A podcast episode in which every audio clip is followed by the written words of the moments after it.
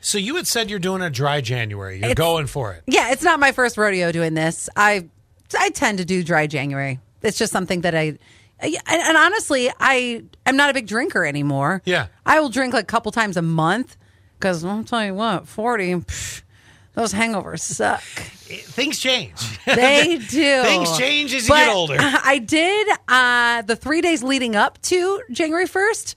I was like, well, I guess we're going to just uh, do it three days in a row because it's it out of gonna, the way. it's gonna be a lot. So I went out on Thursday with my girlfriends. Friday, Zach and I had a little date day, and then we went to a brewery where they also make old fashions. And let me tell you what a gem he is. He's really good at making old fashions. So as soon as we got home, he just kept making me old fashions. I'm Oh. Like, this is great. And then you were sitting there like an old fashioned lady going, "Ah, another, one more. And then uh, what was it? Saturday we or was it Sunday? Saturday, you weren't conscious till two.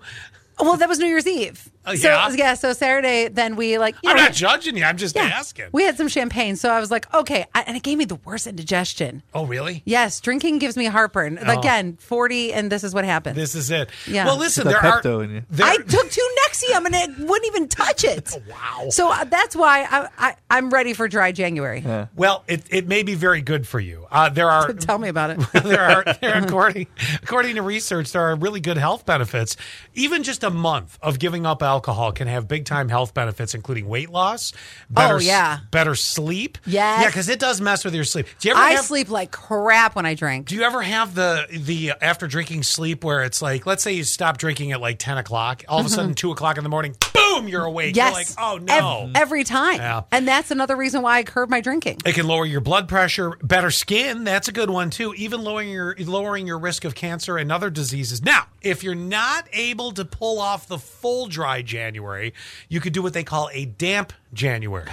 Oh, I thought you were going to say a California dry January. Well, I think it's very similar to Yeah. that. Yeah, uh, that's when you don't cut out alcohol entirely for the month, but instead you cut back. So you know maybe limiting yourself to just one or two drinks a week. Uh, the idea of damp January Mm-hmm. is to not deprive yourself of having that Friday night glass of wine while watching a movie. You know, but also limit the intake uh, and uh, examine your relationship with But- alcohol. I but that's why I just don't do it that way though because for me I'm like one what a waste. I can understand that.